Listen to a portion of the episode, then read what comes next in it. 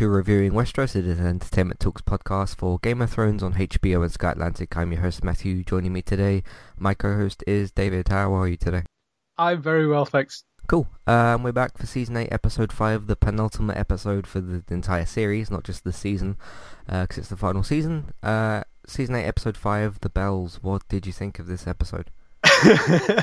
well, um, talk about an episode that's really, really divided the fan community. Mm. Um, if the season hadn't already done so, yeah. Yeah, I mean, I, there has been a lot of criticism this season of the writing, and overall, I've actually been on the side of of finding the writing okay. I haven't really had a had a huge problem with it. Um, there were a few issues with this episode, I think. Um, mm more, more so than the others. And but it's not purely an issue with the writing; it's more an issue with it feels very rushed. You know, they're they're sort of jumping into kind of plot points and not really building to them well enough. Um, the main thing with this one for me was Daenerys' turn from basically being sort of you know this this arc of hero to baddie. I, I just didn't sit well with me. I mean, I know they have been building to it. Um, I, it just it didn't work for me that at all, really. Um, I have no problem with her. I have no problem with her ultimately ending up as essentially the Mad Queen because they have been kind of pointing towards that this season. But so I, I don't have a problem with her getting there. I, I think it's more the way of how they got her there felt a bit sort of shortcut. You know, it. I, think it's more that that I had a problem with. Um, there was some great stuff in this episode as well. Um, you know, Clegane Bowl we finally got, and I thought that was done brilliantly. It's beautifully directed and shot. Um, I think they did a they did a fantastic job of that. Um, but yeah, the, the I, I, think more than anything else, that and um, Jaime as well. Jaime's arc, I think, could have been handled better. Those are the two main bits that where I have issues. I think more than anything else. What about you? Um, yeah, I, I do still think this episode's amazing. Um, I do think it, it does have a couple of problems and things that we, we will talk about. Um, and like obviously, Dany is the the biggest uh, discussion piece of the episode. Um, yeah, I think that well, she's basically irredeemable now because she's just gone from left to yeah. right, fr- from back to front to left to right to uh, from King's Landing, just burning people, and that's about it. I would have liked at some point in the episode. I mean, she does pause at one point, but I would have liked to, as she's going from left to right or whatever direction she's going. Um, to have seen a shot where, like, if you put um, a camera on the dragon's back or something, and it points up towards uh, Dany's face as she's doing this and see a bit more of her emotion during the act of doing that because you see her obviously emotion before and there's there's a lot that you can read about her kind of expression. You know, you know when she's sitting on the wall or where, wherever she's sitting.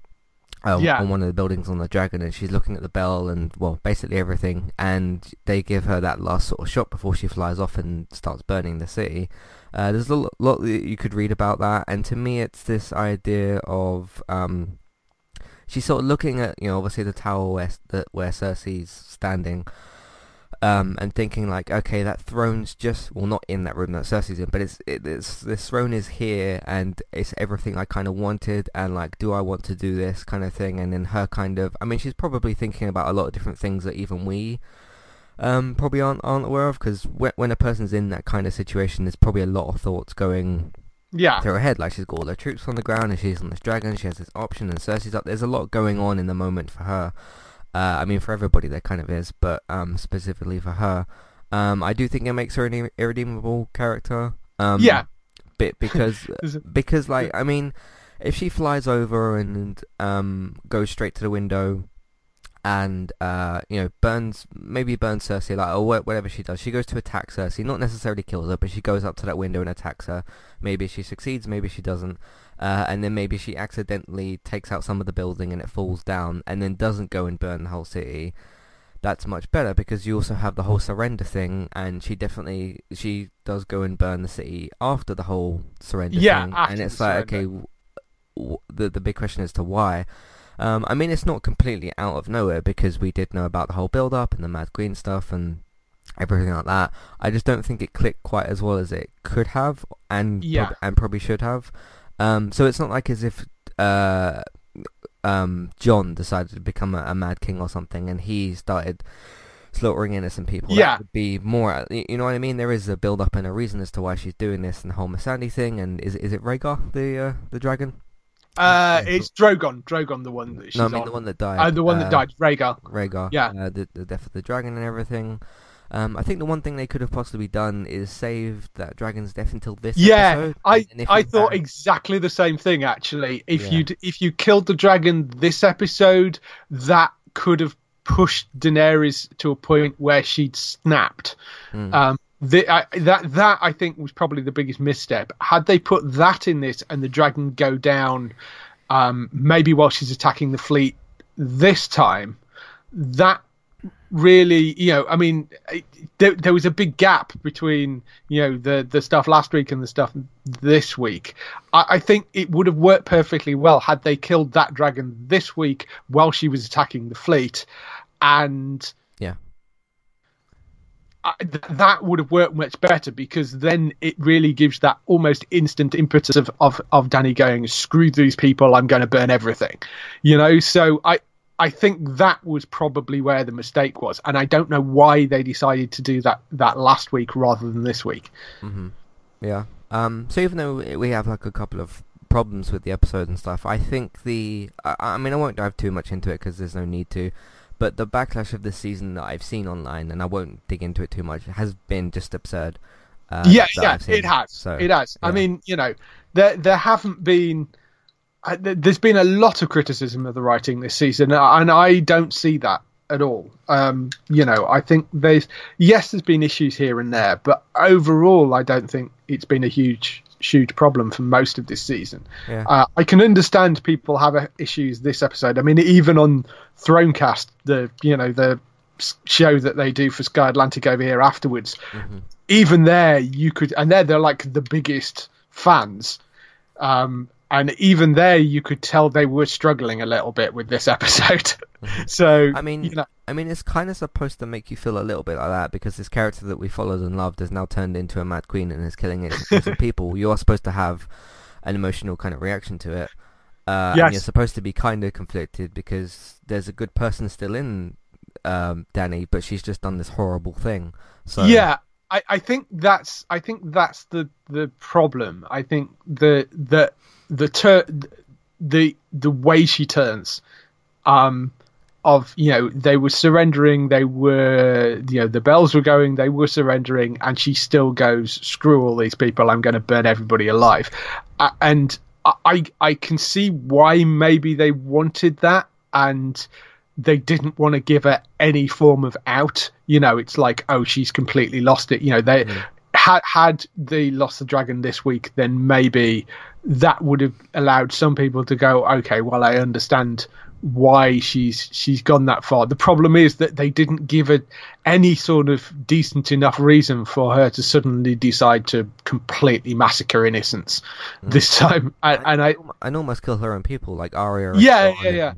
Whoever Yeah, else was, you know. was there. just just ma- randomly And killing absolutely yeah just just massacring everything and just get this bloodlust and you know had you lost the um the dragon this week i think that would have been you know a far more justifiable thing i think had you moved that um so I, you know, and but I think, I, and I think that probably still would have worked. Although you would have had some people going, okay, I can see why, you know, Dany snapped at that point, but it would have still allowed Jon to go, you know, this is this is insane, and and rides up against her, which we assume is what's going to happen next week. But it's yeah, so I, I think that was just very badly done. I think that's that's the the issue more than anything else. And then there is the whole Jaime thing. Um, the whole what, sorry? there is the whole Jaime thing as well, uh, Jaime and Cersei thing, which uh, Yeah. you know I'm sure we'll come to. But This, um, this might come across as a silly question, but do you think they're actually dead? I, they did have a castle dropped on them. I, I've just been tricked by TV too many times as Yeah, to where no. like, oh, this character died, but you don't you don't see You them don't see afterwards. yeah, It- and it- I mean if there was- have been if Yeah. there was going to be a shot of rubble on top of Jaime and Cersei and they look dead, like afterwards, then I would have believed it. But they simply have the rubble come like towards them because the building's being destroyed as it's coming towards them, and then it cuts as the rubble is like taking them out. Um, Yeah. So I I don't know. I'm not hundred percent. mm, I mean, I might Sure. sound stupid, but No, Uh, I I mean I. I, I I agree with you there. The fact that you didn't, you know, you saw the rubble drop onto them, you assume they're dead, and I would assume that they're dead, I guess. But you know, it it's not completely impossible that maybe they they survived, but I find it unlikely. I think. I mean, Uh, Arya got out of bad situations with rubble, so uh, Yeah. you go. Um, but, but yeah, like- in in terms of the the rest of the episode, I mean, Game of Thrones has always looked good. That's never been a, a shortcoming of Game of Thrones. Um, and it will also never be boring to see a dragon like. Granted, that she's killing good and bad people because she's tr- she's killing like the Iron Fleet and all that in this episode. Watching a dragon like fly and burn stuff will never Yeah. get old. So uh, Yeah. that's that. And uh, again, that's always been one of Game of Thrones' strengths. So Yes. um, that always looks great, and of course all like the big battle stuff that will look really great and everything. So uh, that that that's where the like excellence of the episode comes across as well. Um, so yeah, it was a fantastic episode. Just had like you know small A issues with, with issues. characters and stuff, but Yeah. um, I mean, I- in- I- I mean, I in terms feel- of uh, like people saying, "Oh, it's been too rushed and stuff," um, it it does feel slightly like that. But would you Yeah. prefer a season that's like almost, almost slow, or like sort of slow, or something that's more like short and sweet?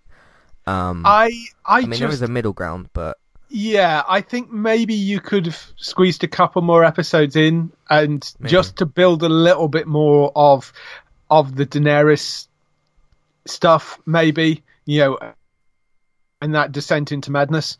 Um, maybe there is a little bit more you could have done with that, but uh, I have to say I, I feel very sorry for um, all those people out there that have named their children Khaleesi and Daenerys. I'm like, yeah. oh, oh, okay, um, yeah. And, So and those people must have known there's a possibility, like, oh, even in like season four and three, when it was like early Game of Thrones, where it's like, oh, there's Yeah. there's rumor this this uh, D- Dany could become like a Mad Queen. Oh, I'll name my my child uh, Khaleesi. So yeah, um, so so yes, your own fault really, but yes, maybe maybe if, you, if you're gonna do that, name your child like uh Danny or something, because then it doesn't directly. Yes. Because you know you could be called Danny and not be related to that character. So. yes. I don't know. Um, but yeah, that that's that's that as well. Uh, I think that's all the pre-talk that we've got for you. Let's tell you what else we've been up to on Entertainment Talk.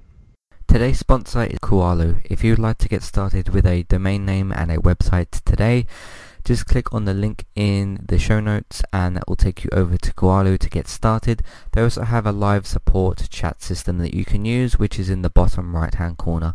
So get started with a new website and domain name today with Kualu.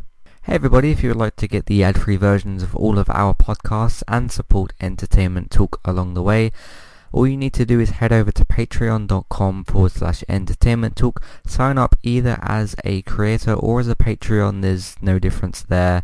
That's just the option for either becoming a creator now or just staying as a patron for the moment. And then all you need to do is support us at the $1 level tier. That will get you access to all of the ad-free podcasts that we've done in, in the past and get you access to all the ad-free podcasts in that month as well. So it's a great way to support us on Entertainment Talk and to get rid of the ads and get your ad-free podcasts. As always, thank you very much for listening. Back to the show.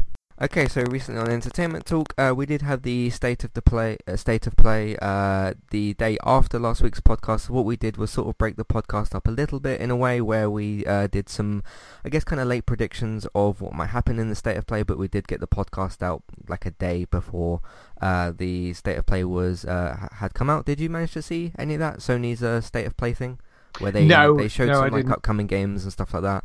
Uh, but basically, what we're going to be doing It's because the state of play is uh, out there now as well.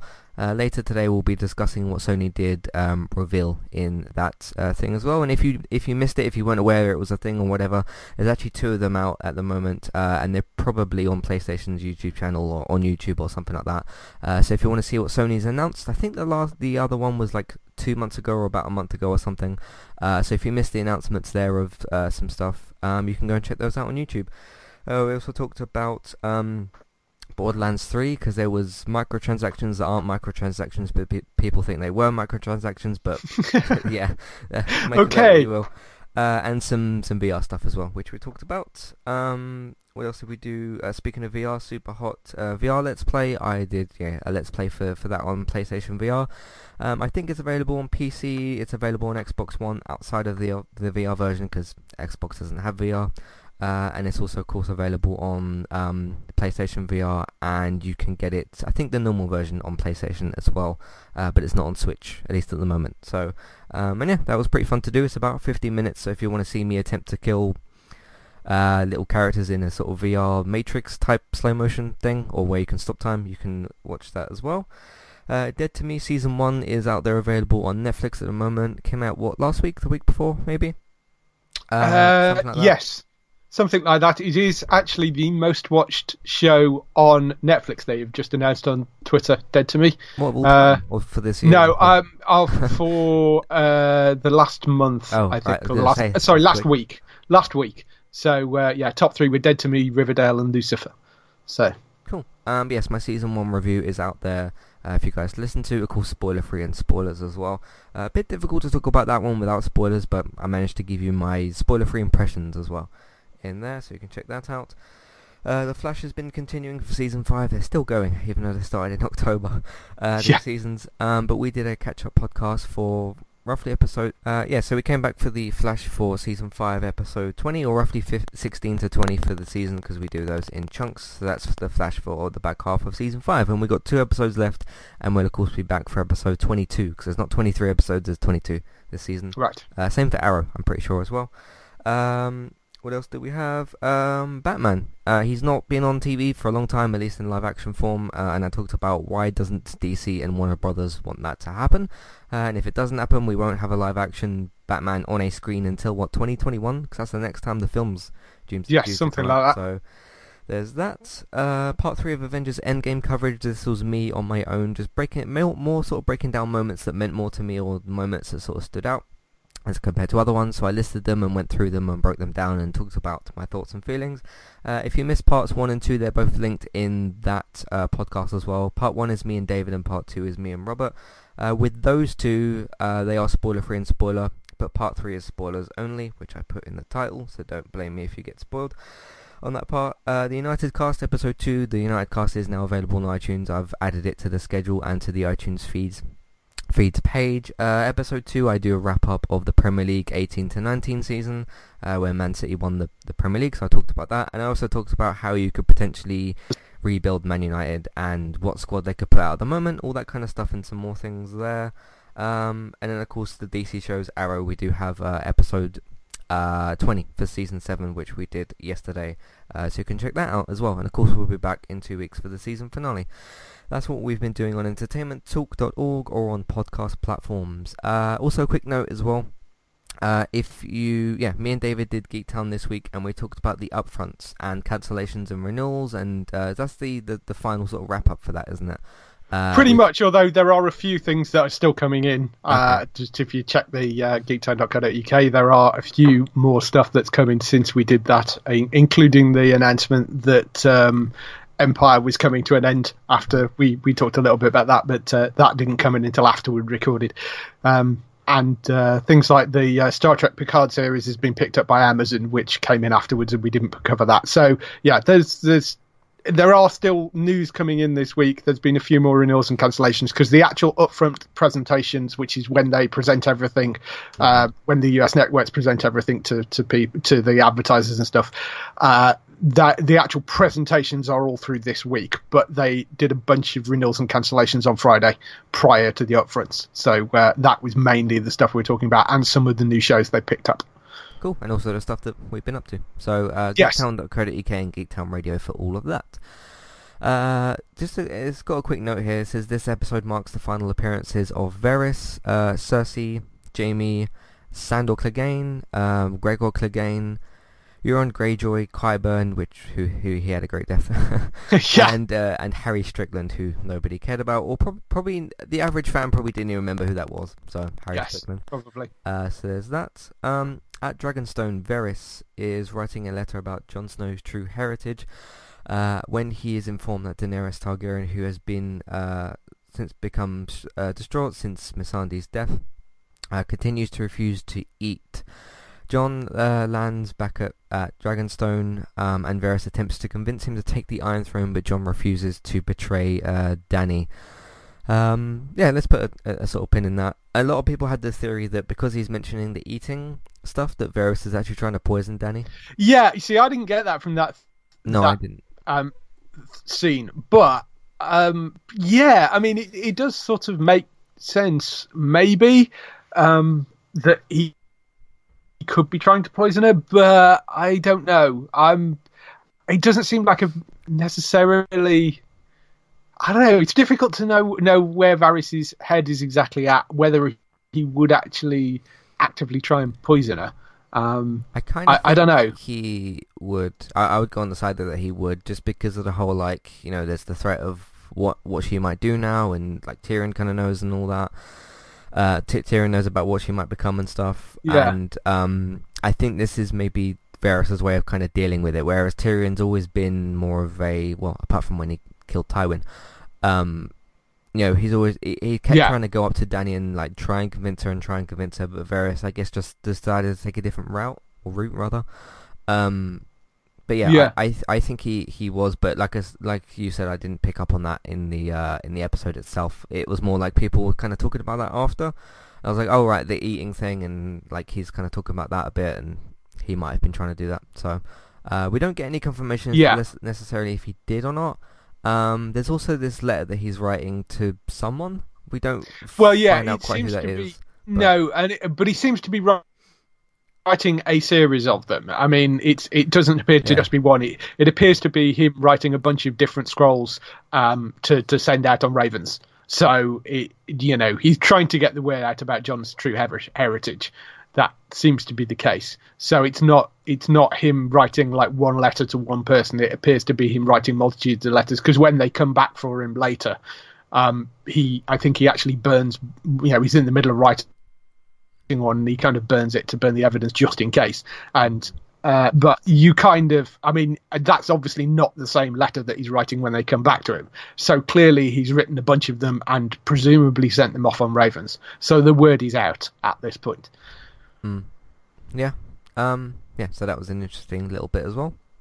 Uh, Tyrion informs Dany of Varys' plot, and she has him brought before her and executed. Uh, having decided that fear is the only means uh, she now has to assert herself, which we of course see later.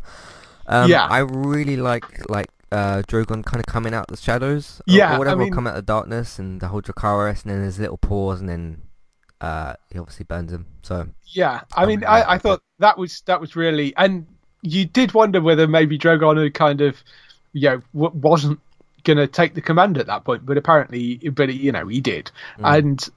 I, I mean, uh, the moment that they had the conversation last week between Varys and Tyrion about, you know, the treason sort of thing that they were, we were joking about the fact that they were doing it in the Great Hall and how echoey that was.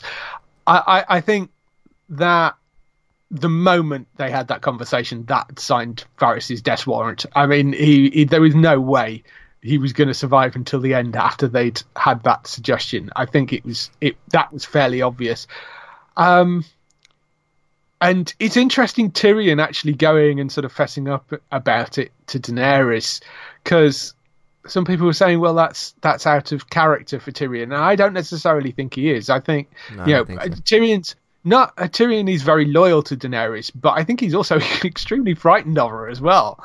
I mean, I I think I there be. is there is a certain you know, I mean, Tyrion's kind of you know that that's the flagpole he's nailed his flag to, but I think he's starting to get more and more uneasy as you know we've seen over the last couple of weeks, and I think that conversation with Varys last week although he's still saying, you know, I'm backing Daenerys, Daenerys is my queen, and he's still there with her. I, think he is starting to think, you know, well, Jon probably would be better, but you know, he doesn't want it, and you know, Daenerys would be better than Cersei. I mean, and arguably that's possibly the case. Uh, even after this week, arguably that's still possibly the case. But mm. yeah, um, that whole scene I thought was was kind of uh, interesting. But I, you know, I, I think Varys, th- there wasn't really anything else she could have done at that point. Varys was going to get executed. He had betrayed her, and you know it was a fairly major betrayal.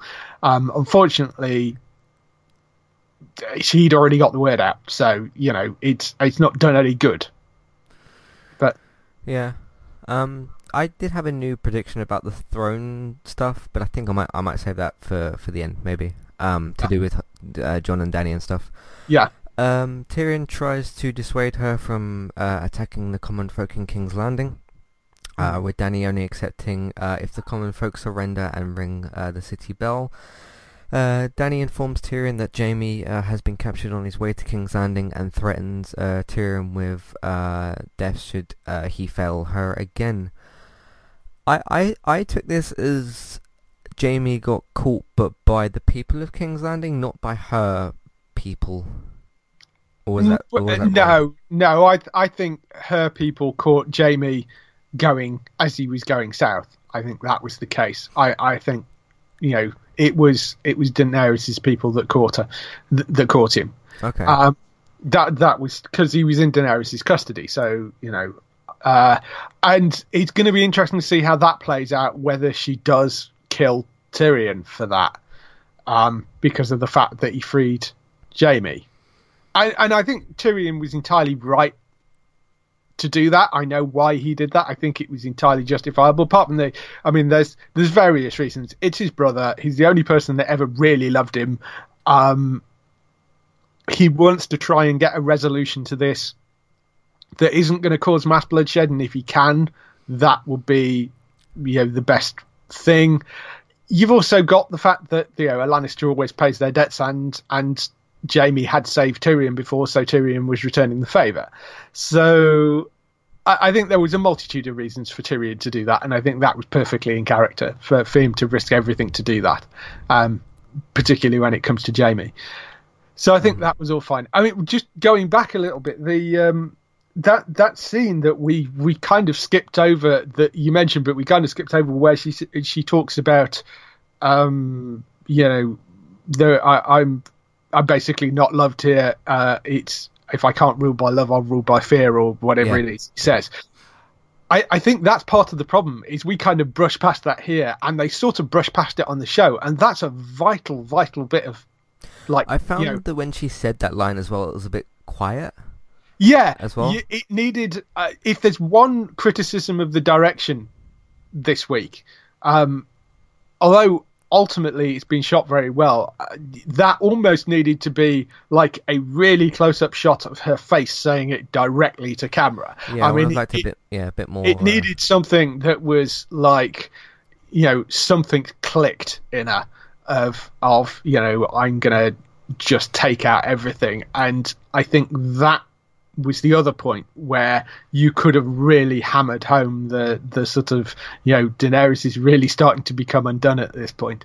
I mean, you know, we could tell that things weren't great when they went to talk to her, but but I think that scene gets brushed past so fast, and that is one of the points where you could have really nailed of a, a sort of you know oh dear, there's something not right here, mm. you know, and and put a much more uneasy feel on it and uh, yeah, I, and I think that's been the problem. It's such a vital bit of, of scene in in this whole episode, considering you know all the other pointers that haven't really worked particularly well.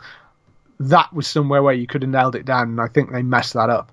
I, and I don't necessarily think that's a writing problem. I think that's a directorial problem.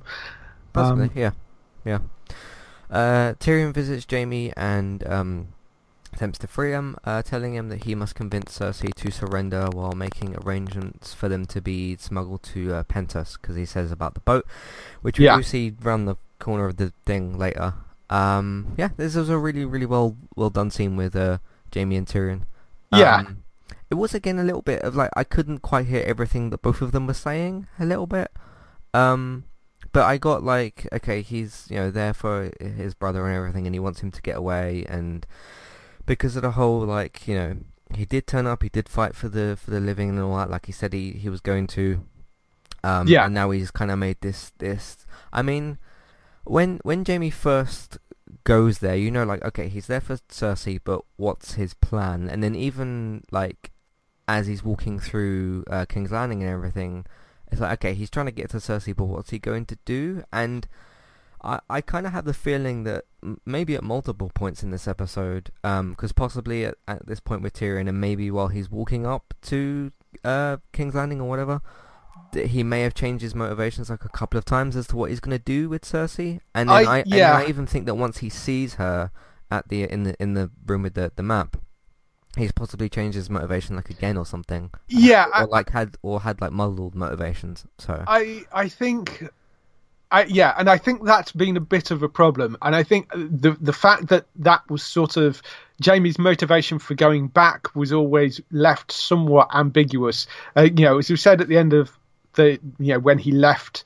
Uh, Brienne at the end of last week, it would be kind of disappointing if he's going back just because he loves Cersei, um, and you know, rather than going back to say to try and convince her to to stop and to to leave or to kill her which you know and i can understand him not necessarily wanting to go back to actually kill her and you know maybe convince her to leave and stand down otherwise she's going to die again i you know we'll we'll come on to the death stuff afterwards and whether that was appropriate but um, I, it kept that motivation very sort of vague, and I think maybe that could have been written a little better.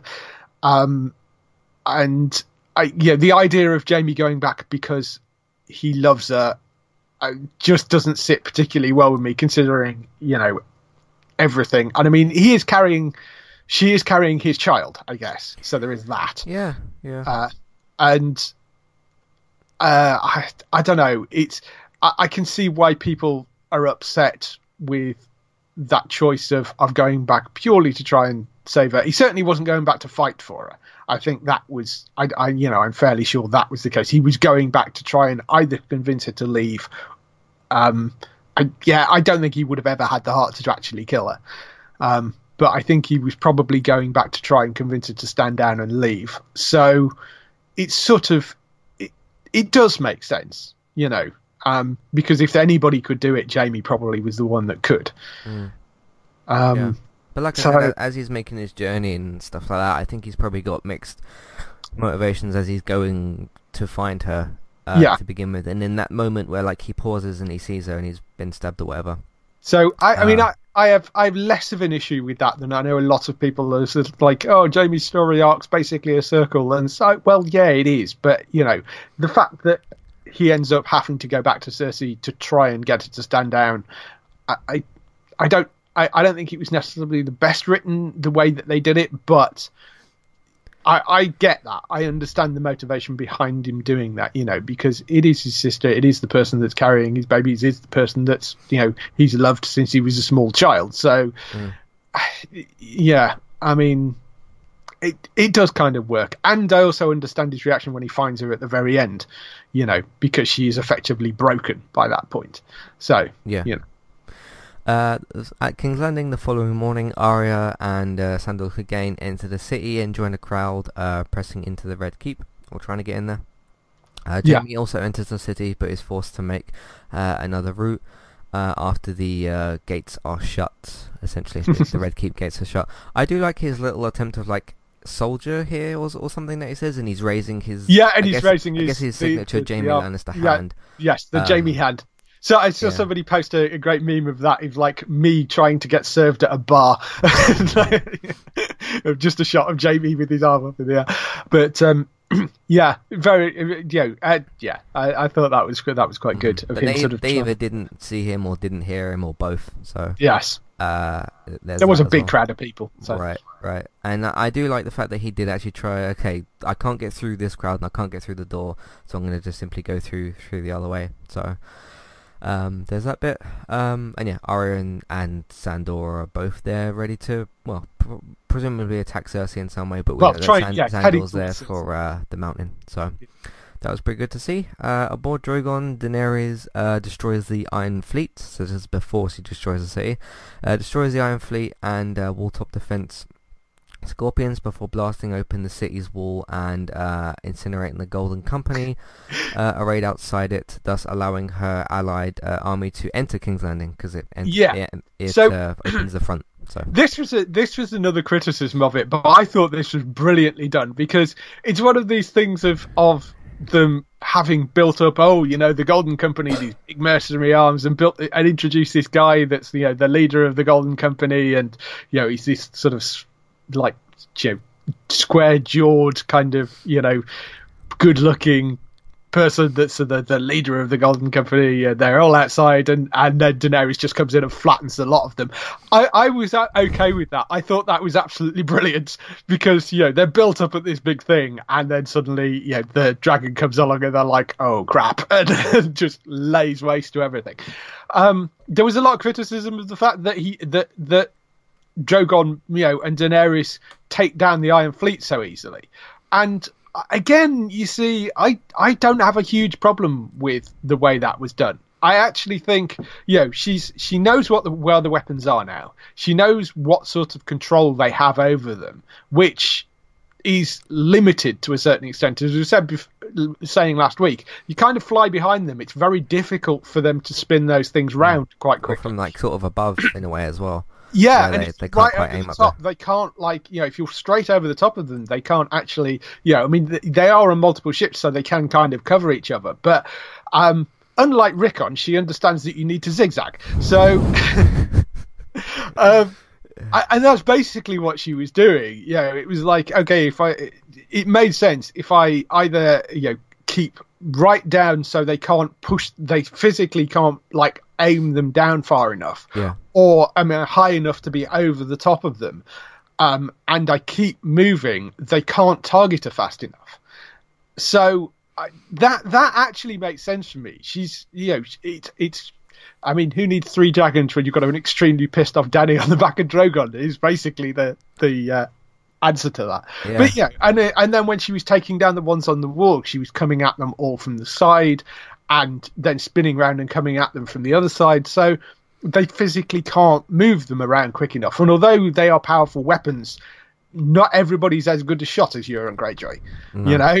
Yeah. Uh, so they're they're cumbersome things to move around. I I actually didn't, you know, and it, it sort of makes more sense that as well because bear in mind that we know previous generations of Targaryens have taken the whole of Westeros using dragons. Hmm. So and this probably isn't the first time somebody came up with the idea of the scorpion, and the fact that Daenerys just figured out, oh, okay, yeah, we caught her by surprise last time, but it isn't going to do it do it this time. So it should be fairly easy to kind of you know completely annihilate them.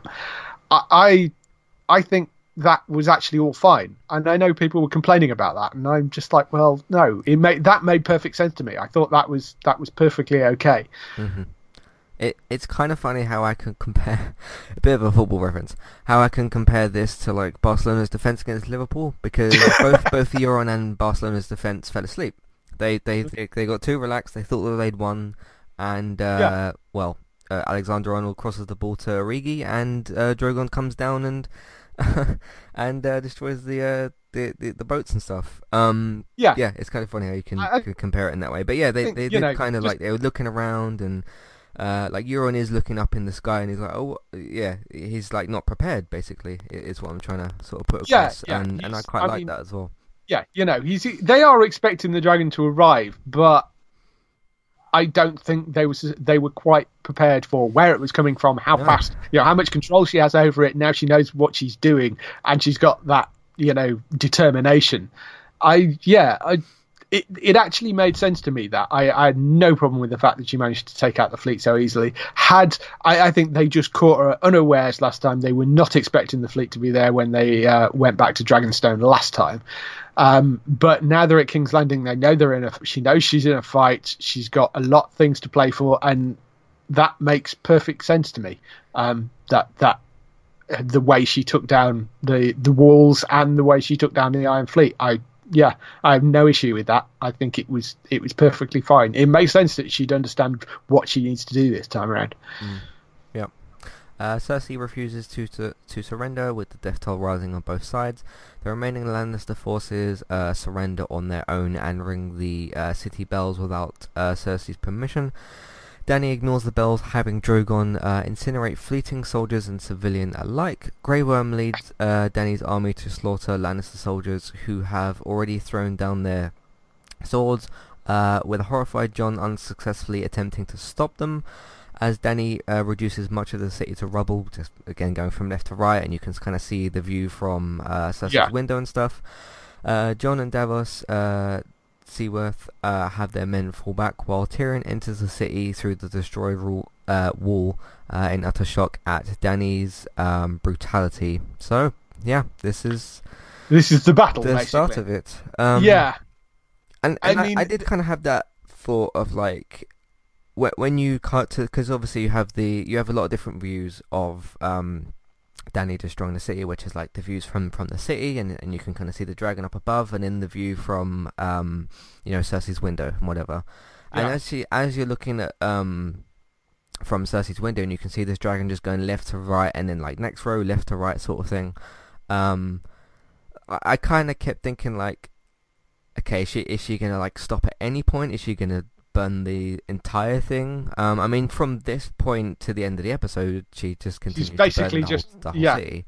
Um, and the, the the part where Cersei's in and stuff like that, and yeah, it's just it's quite shocking to watch. So yeah, I mean, I and I think that's that's where the problem lies is the the motivation for her doing that is missing. You know, the there needed to be some fairly immediate catalyst. Like I say, had Euron managed to take out one of the dragons at the start uh, of this episode when mm. she hmm. took down the Iron Fleet, had Euron managed to take one of them out, and that would have kind of put Dany in that headspace of okay, I'm just going to annihilate everything, and you'd sort of get it then and it's still fine for Jon and the others to be completely horrified by it, but you know, it maybe it gives a slight out for Dany, and the writers didn't want that, but they didn't. They hadn't got her to the point where you kind of thought that she would just snap like that, and that's where the disconnect comes from.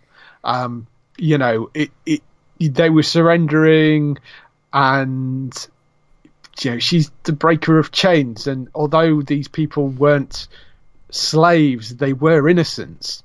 And yeah, women, she, I mean, she does. She does. So. Uh, yeah, and she does say that you know, well, you know, with Meereen and places like that, they they did rise up themselves against their oppressors. The problem is that when you're looking at King's Landing, they don't necessarily feel they're being oppressed. It's just this is the way it's always been, um, you know, they have freedom. They just don't have, you know, they're just poor. Um, so it, it's there's a sort of difference. They, you know, they're not actually slaves, whereas they they were. Uh, uh, you know, on, on the previous occasions where she's cut, yeah, where she's had people rise up, um, and this comes back to that earlier comment when she's talking to Jon about you know mm. ruling by fear that being so vital and just being brushed past you know and that as i said that again i think is something which really could have highlighted what was about to come and it it's not forced enough and it needs to be um, grey worm i thought was interesting because grey worm is going to do whatever dany says and they do stop when the bells start to ring and then he sees Dany just go forward and just carry on incinerating everything, and Grey, Grey Worm's like, "Oh, okay, then cool," and just carries going like you know throwing spears at them and, and just carries through. Jon is of course Jon, and is you know ends up stabbing one of his old own soldiers who's like going on a raping and pillaging spree. Yeah. So you know that is as you would expect. Um, Tyrion's got that look of oh crap, I think I backed a mad queen. Um, so, mm. yes, yeah, sort of Viserys was right. Ah, crap. Varys was right. Sorry. Um, yeah, it, I mean, I, I, I think with the exception of of that switch, which I mean, of course, is a big issue. Um, what the stuff that comes after it and the way it's shot and all that sort of stuff, I think is absolutely fine. But I think oh, the yeah. problem is that that motivation for her to snap like that wasn't. They hadn't earned that. They, it wasn't there, and uh, it, what's frustrating is there are things they could have done fairly easily, like you say, move. You know that shot, that shot where she says, "Okay, I'll rule by fear." That moving the dragon to being killed this episode. Little switches like that could have really pushed that motivation forward, and the fact that they didn't do that and it seemed to come out of nowhere this episode, and it, yeah, it, it's a pacing issue, and they could have done a bit better with that. I think. Mm-hmm. I mean, yeah, they could have cleaned up like, uh, like, uh, like you said, switched some things around, moved her motivations to like different places, but um, yeah, I, I mean, this is kind of one of the points where like some of the some of the um, I don't want to say internet necessarily. Some of the fan base will agree, some of them will disagree, some of them will be like, and this character uh, kind of in line with what I said. Like, there's a good person in this character that has like uh, broken slaves out of chains and all that sort of stuff, and like raised these dragons, and all she wants is this power. It's just this moment of moment of madness, or yeah, long moment of madness. Um, yeah. But I think I kind of also think that even if um, kind of a fun part of the discussion is let, us say they did like clean up things a little bit better with her motivation there still would have been people that would said like uh, um like I don't quite agree with what Dany's doing. And I do think it's still fun no. to go and like discuss um okay should she or shouldn't she have done this? And like how bad is it? And all, I mean it's it's you know fun to discuss the show and everything. yeah. And it does make another good point of discussion. Um and it it will still be a thing that a thing that people debate for a very long time. And like you said, it's going to be really interesting to see like yeah. Uh, when these Khaleesi babies grow up and stuff, and say, "Oh, you know, is that the woman?" And then they may maybe they have a discussion about like, um, was the character yeah. good, bad, and she had this moment of madness, and um, yeah, it does still make the character irredeemable. I'll still go with that. yeah, she yeah. burnt live, lo- uh, what like hundreds of thousands of innocent people, but um, yeah, yeah. It's, it's, a good character snapping into uh, a mad queen. So yeah, um, and I I think it's it's not that over the whole series they haven't earned this because I think if you look at the various yeah. events that have got her to this point, such as you know she did lose the dragon, she just lost it last week, um, mm-hmm. you know, and she had lo- has lost two of her dragons at this point, which are, as she said many times before, these are her children. Yeah. Um, so, you know, there's that. Um, the fact that you know she's been treated fairly badly and not really accepted in the way that that you know, I mean, she she knew that she wouldn't be accepted necessarily when she came back, but she did hope that maybe winning the battles, you would see, you know, some favoritism towards her for the fact that she turned up and she fought for the North, and you know they they saved the world from the Night King, and you know you, you, she was hoping that she'd get some credit for that, and they didn't. They gave all the credit to Jon. So you can see there there are reasons for her getting to this point of the fact that she realised, you know, everybody does, you nobody seems to really particularly like her. She's lost two of her children to this, you know, the, to Cersei, and you know, she sees King's Landing as the epitome of Cersei's power. Um, mm. So it's it's not like the character doesn't necessarily have a reason to do it. I think it's just signposted very badly to get us to that point at that moment in this episode. So, you know, they they could have done that better. It's it's not that she doesn't deserve to snap. You know, it's not that they hadn't earned her snapping. It's just that they they hadn't earned it at that point in this episode. And and I think that's where the disconnect is. Yeah. Uh, there's also people saying that this is like the worst episode of Game of Thrones, and I would just say like just just no. just, just think think about that a bit. Like I'm yeah. not gonna sit here and have a go at those people, or whatever, but just just think about that a bit more. yeah. No, like, it's it's not. It it is. So, so um yeah, there's that as well. Uh, then we move on to one of the points in the episode that I do have a problem with. Uh, which is Jaime uh, kills Euron in a duel, uh, though Jaime has suffered uh, grievous wounds, leaving him slowly progressing to Cersei in the Red Keep. How does you how does Euron best? I mean, he kill he does kill Euron, but how how does Euron get a shot in in here? Because the the moment I saw Euron pull up from the water or whatever, I thought like, oh, Jaime's gonna kill him here. This will be the end of Euron, and he'll still do what he does, which is walk through into the into the Red Keep to find Cersei, but doesn't get stabbed twice. So I, I didn't buy that at all that he would be able to oh, no, to, I, to get a shot in. I didn't um, have I didn't really have a yeah, go on. Because Euron's been like a cartoon character and Jaime's like well, a yeah, warrior no, and everything. So y- yeah, no, but that's Jaime pre um, J- Jaime, as it has been fairly well established that Jaime is nowhere near the sword fighter he used to be since he lost his hand. Uh, understandably, you know, he's he's you know he's still a reasonable, competent soldier, but he's not the fighter that he was. I mean, two-handed Jaime would have just cut down Euron. I mean that you, you, know, I mean, unquestionably, if he got both his hands, he would have done. But he is he is not the fighter anywhere near the fighter he used to be, um, with one hand. So that I didn't actually have any form of problem with at all. Uh, I mean, I agree with that that he's like gone past his peak or whatever. But st- it's just Euron. I just don't buy him. Yeah, no, I mean, I, best of him. Well, Euron's Euron's kind of you know a dirty, nasty piece of work, and uh, yeah. you know he's he is, as we've said before, basically a pantomime villain right. throughout the the entire thing. And um, yeah, I, I didn't necessarily see those. Bit, I I didn't think, see Jaime as being the one to kill Euron. I thought um, uh, Yara would probably be the one that comes back and, and manages to take out Euron.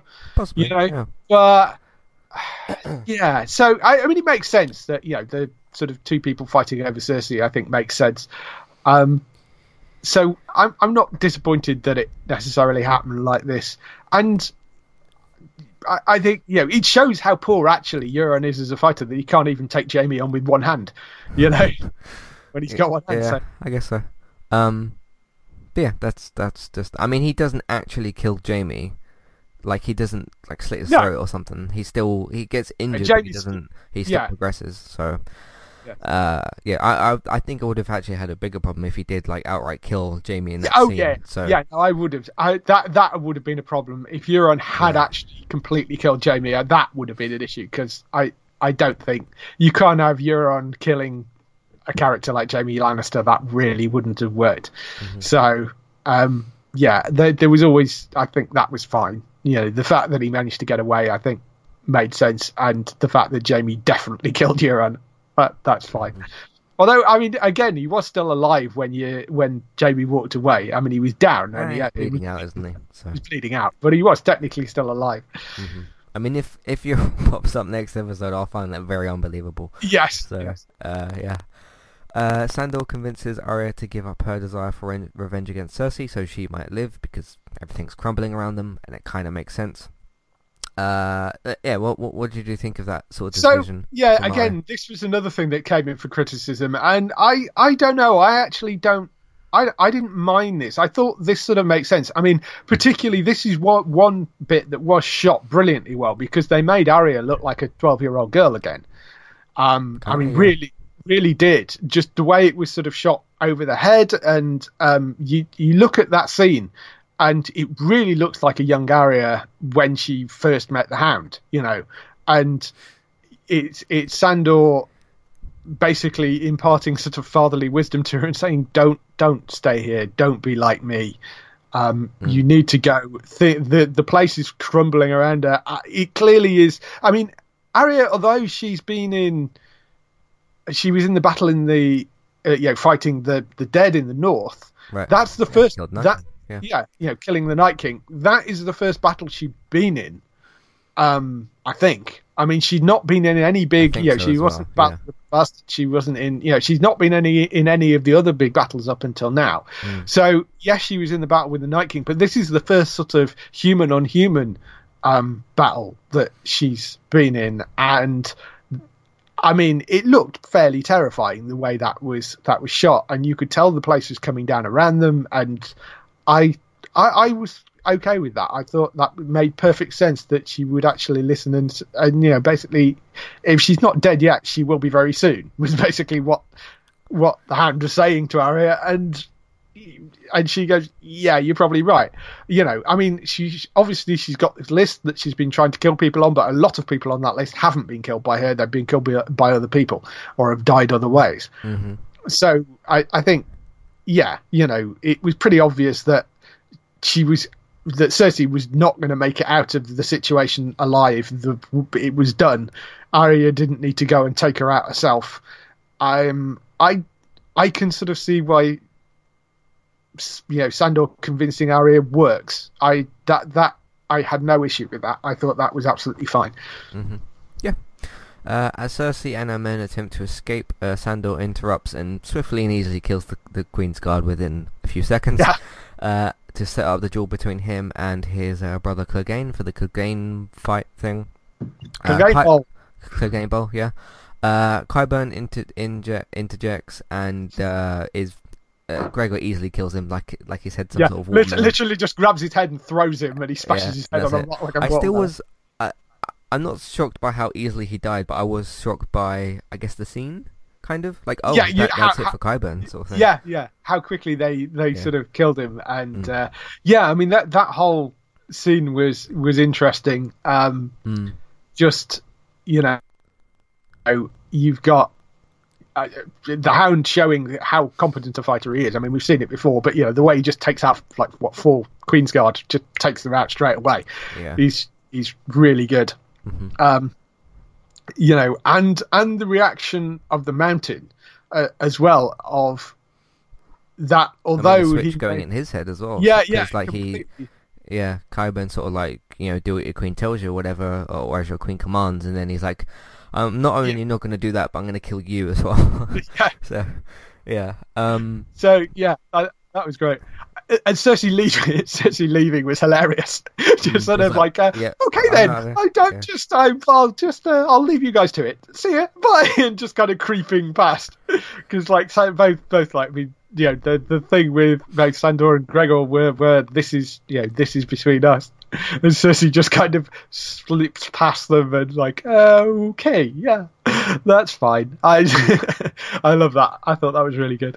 mhm. uh, and then of course they and ultimately Sandor tackles Gregor off the keep onto both to their deaths. But there's of course a Yeah. few bits that happens. I Like he almost takes his eyes out, and Yeah. uh, yeah. Did did you think that they were going to do? Because they've it's not the first time someone's head has been popped open on Game of Thrones. No, no. Um, I kind of I- wondered if they were going to do it, and then once you saw like the the little um shot of him getting the sword, yeah. or, little dagger, or whatever, stabbing the mountain, and then he's like, "Why won't you just die?" And then he just pulls the, the knife out of his head, and then um pushes him th- through the wall and everything. That So, that fight sequence was probably the best, best, most well done bit of the entire episode. Actually, um, yeah, I, it was incredibly satisfying, and the, ultimately, you know, the the fact that um, Sandor sacrifices himself to take out his brother into a fiery pit.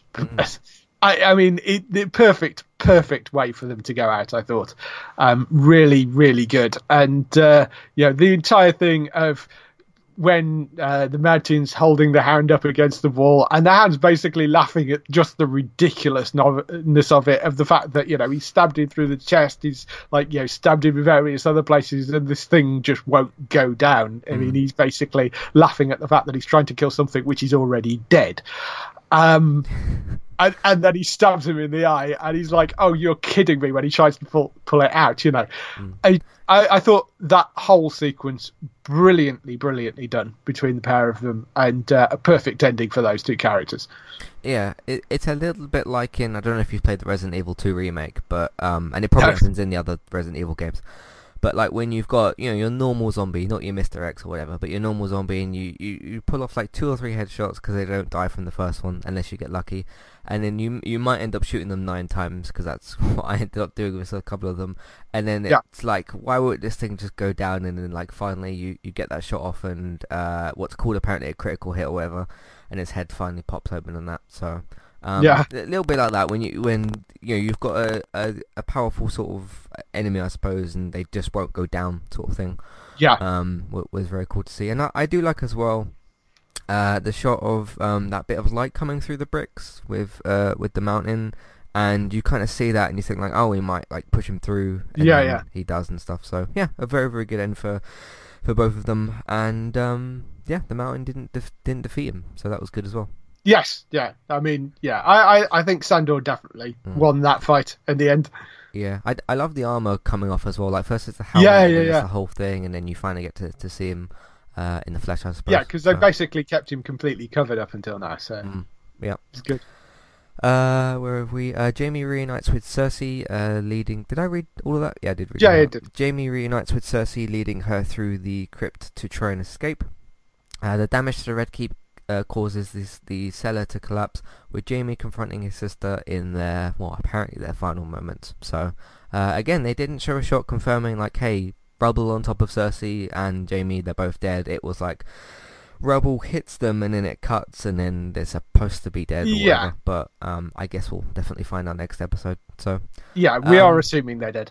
Right. Um, it, it's interesting when, you know when they go into the bit with the, uh, the dragon head thing and uh, or where that was and everything. And Jaime's like looking at the bits of rubble. And he's like, "Oh, we can't quite get out here." And there, Cersei starts like, I mean, she starts breaking down, and she's sort of like, you know, I don't want to die and all that. And um, I mean, look, some people said like, okay, Jaime, there's no point in Jaime really killing Cersei in that moment because they're both sort of yeah, they're both pretty much dead. And like, and, what what's he gonna do? So yeah, and, and plus, I think at that point it wouldn't make any sense for for Jaime to try and kill Cersei then, because I mean, as you say, they both seem fairly doomed. Um, she's already emotionally destroyed by that point. Right. You know, she's broken down. All the build up from before and stuff. So and and you know, it is it is the love of his life essentially. I mean, you know, I, it is that that in that situation he's he's never going. I mean, it was always a bit dubious as to whether he would actually have the balls to to take out Cersei anyway. But in that particular situation, there was no way he would he was going to do it because what would be the motivation to do it? I mean, it, in terms of you know, and he's sort of well, we're going to try and escape, and bear in mind she is carrying his child, so yeah, that as well. You know, there is that as well. It, it that that actually makes sense. Um, it is arguable whether killing them by dropping a castle on them is necessarily the way that you want to see those characters go out. But uh, yeah, I I don't know. Um, there, there's there's arguments against that, and you know you wanted to maybe see a final battle between Cersei and Dany, but um, you know you wanted to see Cersei's head come off, but so there is that. Mm. I think it is appropriate that they maybe die together. Um, that, that, makes sense, I suppose. Yeah. You know, with Jaime trying to save her, and uh, I, I mean, it, it's it's satisfying-ish, um, but I would I would have liked to have seen Cersei's head come off, you know, them catch her and take her down. But I think to do that, you would have you would have had to have taken the whole ending in an entirely different direction if you were going to do that. Um, I mean, it, it's funny because there were there were people complaining last week of oh well the night king's not going to be the final battle. The final battle is going to be some pregnant tart and a, and a pirate boyfriend. And that obviously isn't going to be the final thing now because the final thing's probably going to be jon versus dany. But looks like yeah.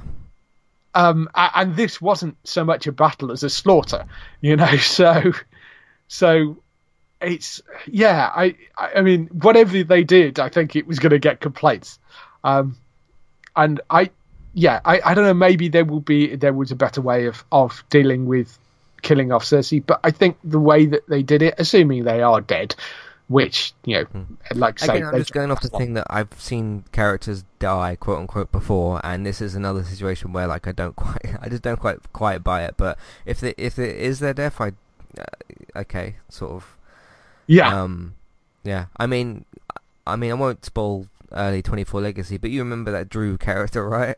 Yeah, we yeah, thought yeah. he was dead, and he climbed out the window or whatever, and uh, yeah. Um, we've we've yeah. seen some things before, so um, yes. but there you go. Yeah. Uh, Arya experiences the destruction of King's Landing firsthand. Uh, barely escaping the burning city on horseback. I really like the shot of like of all this destruction and fire and death, there's this one horse that's just still standing, and even Yeah. though it's not like uh, completely clean, it is. It's to me, it's this thing of like, okay, there's still life in this in this place, sort of thing. There's still sort of um like good in this place, I suppose. And she's she just sees this one animal like standing there, and you know it's not attacking her, and she goes up to it, and it's all all kind of gentle and everything, and yeah, just after all the destruction, and everything, and all the death that we just seen, it's it's really kind of nice to see like, okay, there's still pure in this world, I suppose. Um, Ar- Arya as well, because she cause she is as well. I mean, Um, there's, there has been various theories about you know the the symbolism of the white horse about whether it represents death, um, because you know there is a um, there's the, the whole thing about a pale horse, you know, death rides a pale horse and that sort of stuff. But so so there there is an argument to say that maybe it's maybe that's pointing towards Arya being the person that takes out Dany, but um, yeah. you know, and it's a it's sort of symbolic in that way. Maybe it was just a white horse. We don't know. uh, but that whole sequence, I thought, was, was beautifully, beautifully shot. I mean, was, you know, yeah. it really put you in the middle of the the sort of terror. It's in the same way of. I I think I think Battle of the Bastards is a is a better better episode overall. Um, but it that battle sequence at the end, uh, which is Miguel, you know, both shot by Miguel, um, I think had that same sort of claustrophobic feel of you know things blowing up, and you really felt like you were in the middle of King's Landing whilst things were going off, and you know. Uh, Arya's running around trying to save people, not doing a great job of it. You know, here you are, all in this house, all nice and well, safe-ish. And she's like, "Oh, no, you're not safe here." Drags them outside, and they immediately get mown down and then like burnt to death. So you know, like, well, I yeah, thanks for trying, Arya, but Yeah. Um. Yeah. It, it is. I mean, it is sad to see the route that Dany's gone down. Um. Now that you th- we think about all this like burning and stuff, it's all because of her. yeah, Um. So it's it's quite sad. Uh. Yeah. The prediction I wanted to kind of bring up. Um. Now that of course Dany's gone Mad Queen and everything, I think it will. Be, and this might sound kind of obvious because my prediction before was uh, Jon dies taking out the Night King. Obviously, that's not going to happen now. Uh, and then Dany sits on the throne, and it's like, oh, it's a, it's a shame that Jon had to die. That was that was to me going to be kind of the bittersweet thing. Mm. I think what they could do now, um, and it won't necessarily be Jon on the throne. It depends what what happens with that. I think it will be uh, let's say let's say Jon does sit on the throne, and it could be the case of like, okay, we won we won the war, we we defeated Cersei and that, and we defeated the Night King, and everything's maybe good again and all that kind of stuff because nobody else would really be after them, and like uh, the Starks are kind of settled and everything, and then it could be that thing of like, it's a shame Dany went mad and, and we had to kill her, so so you kind of switch them around a bit. Now different Yeah. different things would happen to different characters because you've got the one hand where Jon would have died taking out Night King. Obviously, that didn't happen. And then you got the other hand where, uh, okay, we had to take out Dany because she went mad. So you got the both of the bittersweet things where one of them sits on the throne, one of them doesn't. The other one's dead. Uh, again, both for different reasons. Um, but that kind of thing of like, it's a shame that happened and they're not here with us, kind of thing. Do you get what I mean? Yeah, I I don't know. I'm I'm really struggling with. I mean, you assume it won't be Dany, and you're kind of assuming it's Jon, Yeah. but that seems a little obvious. Of course, we don't know whether the throne itself actually survived the whole destruction of King's Landing. I mean, most of it's rubble at this point, or whether they even will end up ruling from King's Landing. Maybe it goes back to being a collection of separate kingdoms and nobody rules. You know, maybe that's where they're going with I mean, you could still do the same prediction that I had, but it could be like uh, Tyrion or whoever's going to be on the throne. But you still have the idea of Mm. like, okay, everybody, everybody else is still alive, but we had to kill Dany because of the Mad Queen, and that's the bittersweet thing. Yeah, you what I yeah. mean. So uh, that mean- prediction, that prediction could still work. It doesn't have to be Jon on the throne though. So Yeah, I did see one interesting sort of suggestion with you know the the whole Arya running running through King's Landing and sort of re- trying to rescue people and pull them out. I saw a couple of suggestions there of no, you know had they not used Arya for that, um, or maybe used Arya and somebody else. That would have been kind of interesting. One of the suggestions I thought we, that I saw was Davos being the person that you're following through because he grew up in Flea Bottom and you know he's trying to sort of rescue people from his home. You know, this is his home. This is where he grew up. Um, that would be kind of interesting. The other more inter- the more interesting one for me would have been had Gendry been there, and because mm. Gendry grew, grew, up there, and yeah. it would have been interesting. And you know, Gendry is a Baratheon now, and that would have given you an you know a sort of impetus to maybe have Gendry in contention for the throne then at that point. Because he's seen the destruction that Dany suddenly created and you know would want to necess- might want to say you know get her off the throne and make sure she isn't the person that's in control. So that potentially would put Gendry on the opposite side. Mm. that I mean that that would be a possibility um, if it may be being Gendry running through the streets or Gendry and Arya running through the streets um, so I, I, you know, I think that was maybe a slightly missed trick. You could, you know, because at the moment we, I mean, we don't. I'm not sure we know where Gendry is. Did he stay up north? I can't remember. I think um, he did. You know, so. but if had Gendry come down south with them and been in this battle with them, then that that would have been kind of interesting to see. Uh, mm. So, you know, that would have been a possibility as well, and gives you another option for the throne. Mm-hmm. Uh, do you agree that kind of has to die now, though, because of what I think so. I think yeah. you know, given how blatantly you know they've sent her down this Mad Queen, queen route, I, I think yes. I, I, I don't see how they will get to you know if you sort of end on the point where she's now on the throne, that's a real kind of downer place. I mean, I know they've talked about it being bittersweet, but that's a real downer place to end it on. It's like this person that came in and slaughtered everybody is now the the person that sits on the throne. Uh, because the only way that's going to happen if his Jon dies, um, I think, because unless Jon somehow stands by her, but would you honestly trust her not to kill Jon after what she's just done? Yeah. So I yeah. I think she has to, surely. Mm-hmm. Uh, we have an interesting email which ties into uh, Dany, which we'll talk about in a minute. Um, but yeah, that's the end of the episode, the end of the penultimate episode for Game of Thrones, and they have got the, uh, I guess, the last ever trailer for Game of Thrones out there, a little promo thing. I did yeah. watch it. It doesn't show too much. It shows anything like, city, really. Yeah. yeah, it shows the city being destroyed, and it shows Dany walking forward, and that's about all it shows. Uh, it's yeah. like 20 seconds long. So, um, yeah, last uh, penultimate episode for, for Game of Thrones. And it's funny how it's been a theme of Game of Thrones to have the big episode be the penultimate one, and it's, it's I mean, we had two of them because we had the big uh, uh, Battle with the Dead and everything, and now we got this. So you sort of had two of them, um, but this is again placed as the penultimate episode. So yeah, uh, that's interesting as well. Uh, but yes, Matthew at entertainmenttalk.org, twi- Matthew at entertainmenttalk.org, Twitter eTalkUK. Uh, there's the contact page and information in your show notes. Uh, just a quick note about feedback, and I will remind you guys next week uh, what we're doing because obviously this is the the penultimate episode. We got the, we got some feedback here.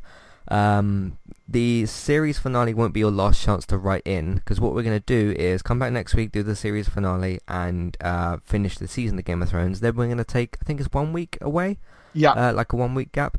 Uh, and then come back the week after that, and that episode will be your final chance to write in for, for Game of Thrones. But I will remind I will remind you guys of this next week as well, and I'll probably post some stuff on Facebook and Twitter because uh, that will be our that podcast will be our wrap up for Game of Thrones, and of course that will close the uh, close the book that George hasn't written on Game of Thrones. yes, uh, and everything. Um, so uh, this is your first kind of uh, note for that. Speaking of books, actually, you may have seen rumours flying around the internet about the fact that George had apparently written the next two books, and HBO had asked him to hold him back, hold them back. He has posted himself on his own blog saying that's complete rubbish. He hasn't yeah. finished either of the books.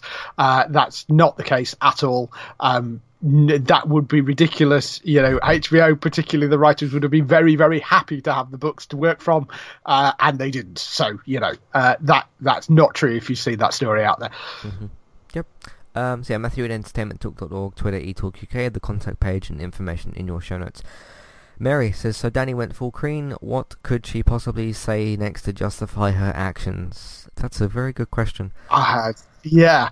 I'm yeah, sorry. What, Oops, what, my bad. You know, are going to be say? not just what she gonna, how she gonna explain herself, but what's going to be the next thing that she says after that? Because there's obviously the bit, like I said, of her walking on the ground, which is, you know, obviously she's going to land at some point uh, what does she say next to like anybody? So Um, I, I'd be interested as well, like what uh, kind of body language does she have? What sort of expressions what, will she be showing? Like what what will her and what does Jon say to her? Like? Yeah, yeah, what will her mood be like? What will, what does Jon say to her? Like they were mm. surrendering. What the f- were you doing? yeah. You know, I mean. Uh, I mean, you've got some people who are always going to be loyal to her, like Grey Worm. But I mean, Tyrion. Uh, whether the Tyrion would actually speak up against her at this point difficult to say because he knows his head's most likely to come off if he says anything that's like disappointing to her. Mm. Um, Jon is possibly the only one that might actually come forward and say something. And you don't know how well that's going to go down because he might, you know, Grey Worm might end up trying to like take his head. So, I, yeah. I don't know. I really don't know.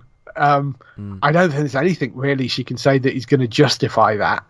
I mean, we're assuming that shot that we've seen in the trailer might just be after she's landed, after the battle, and uh, uh you know, who knows? Um, it's it's very difficult to tell where this is going to go for the final episode, which is quite impressive actually that they've managed to do that. That they've managed to keep it reasonably well wrapped up that you don't know. But yeah, I suppose so. Um, but yeah, because I, I, guess I spoke before about like you know when they got that shot of her face uh, before she's about to you know fly off with Drogon and burn burn the city, and you you can see a lot of different emotions there, and obviously she's thinking about a lot of stuff. So that's kind of the before, and what will we see for the after? It'd be interesting to see. So. Uh, but I, I can't quite answer that question because I'm not Dany and I haven't done that. So, uh, in terms of what she could possibly say, I mean, I don't know because it's I'm not in that mindset.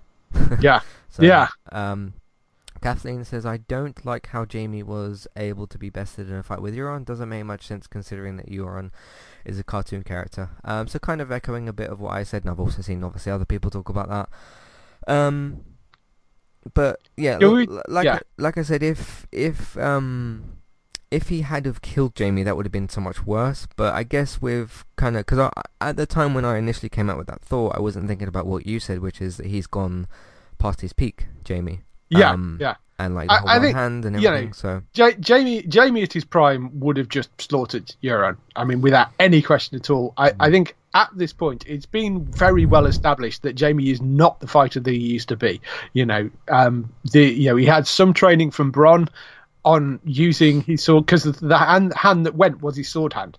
So you know he's he's had some training using the sword in his other hand, but he's you know he's just about competent as a swordsman in his other hand and quite lucky up until this point but he's not he's not the swordsman that you know was the kingslayer was the hero of of the various battles previously mm. that is not the Jaime that you're seeing now he's a very very different person and even then he was still relatively evenly matched with Euron so I yeah I and, and Euron's Euron's not incapable you know I mean he's he's a reasonably capable fighter.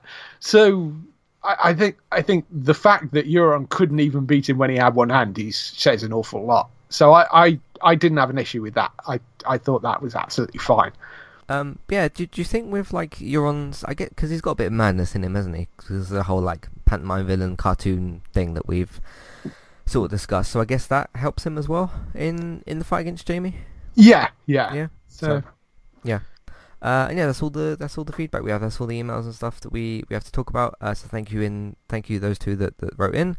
Uh, and like you said, do write in with your thoughts and feelings and everything on the ending of Game of Thrones next week. Uh, and then remember, in two weeks after that, we'll be back for the uh, series wrap up. So. Um, yeah, so I won't ask you like final thoughts on Game of Thrones yet because we'll be we'll be doing that in later episodes. Uh, yes, but thank you everybody very very much for listening. That's what we got for you for this episode of Game of Thrones. Uh, you can find all the content that we've got on entertainmenttalk.org. If you'd like to support the podcast, support Entertainment Talk, there's patreon.com forward slash entertainment talk. That's where you can go and redeem rewards for reviews of your choice. Amazon affiliate link, that's where you can shop on Amazon. We'll get a small cut, but it won't cost you anything extra. Uh, iTunes feeds, please rate, review, and subscribe to those. Uh, you don't have to rate, uh, you don't have to review the feed. You can also just rate it. Just click on the star rating. Uh, remember that the United cast is fairly new as well, so that one will be helpful to to get some ratings in for that. But if you don't want to mess around with any of that stuff, word of mouth, just tell your friends, family, people that you know about the website and the iTunes feeds. Uh, that will help us out as well. Um, and I'm sure, I'm sure next week people will be talking about Game of Thrones. So, uh, yeah, tell those people that you're talking to uh, about game, about the podcast, website, iTunes feeds, all that stuff that will help us out as well. Uh, of course, we've got Endgame coverage out there, which is still, I believe, making good money and everything, uh, and all the other games and shows and films that we cover as well. So look out for that stuff. Uh, yeah, you can share the posts on Facebook, retweet them on Twitter, put them in different Facebook groups if you're allowed to, because some admins don't allow that. Video games, if you want to watch me, Robert or David play different video games, me and David have got Twitch streaming channels, Robert's got one on Mixer. Thank you all very much for listening, and uh, yeah, we've got a couple of season finales coming up. We've got the DC shows coming into an end, Game of Thrones obviously coming into an end, iZombies in its final season, which has kind of just started. Uh, so yeah, check out all the stuff that we got on entertainmenttalk.org.